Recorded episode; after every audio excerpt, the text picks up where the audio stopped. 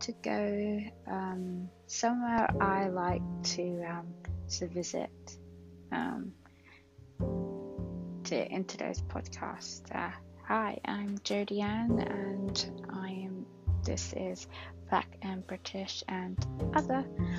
Uh, today we're going to be talking about African queens, and the first one we have here is Queen Nefertiti.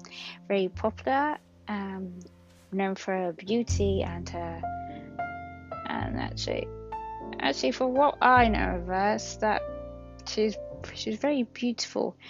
And in today's society she is depicted as um, as a um, as a white woman but um, but as as you may or not know that she is a black woman.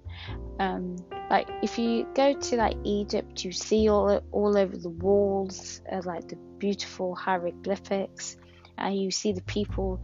They are all um, all black people, and her bust actually, for many people know this, that her bust is actually fake, and that is not what not what she actually looks like. But um, for today, uh, I'm gonna give you like a brief, a little, a little snippet of what I picked up from her.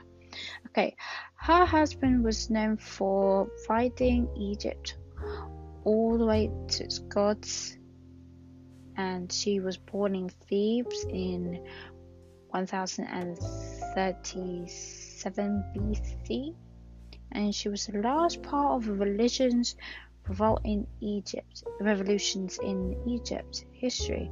Nefertiti was known for her beauty. Um, that is uh, a little bit about what I uh, know about her for for this time being, but I'll do a little bit more research on her and uh, maybe do like one specific podcast on her alone. And um, on to the next queen which this queen is very I find her very interesting. When I first found out about her, it literally blew my mind. Okay, here we go. Um, queen Gudi, um, as she's called, she's a legendary um, Jewish queen that is known throughout African oral history. And um, it is said that she was largely believed to have come from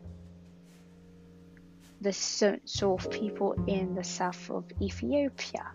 Um, but she single handedly destroyed this particular empire and is located in the northern part of Ethiopia. And she, she burnt down churches, monuments, and almost eliminated this entire royal family. And that, that lady badass, in my opinion. Um, in the in the countryside of Ethiopian speak of uh, Gudi's reign, and Arab scholars spoke about Queen Gudi as well. And she was one of the few Africans in literature struck fear in the hearts of Africans, in, um, indigenous people. Mm. Well, anyway, on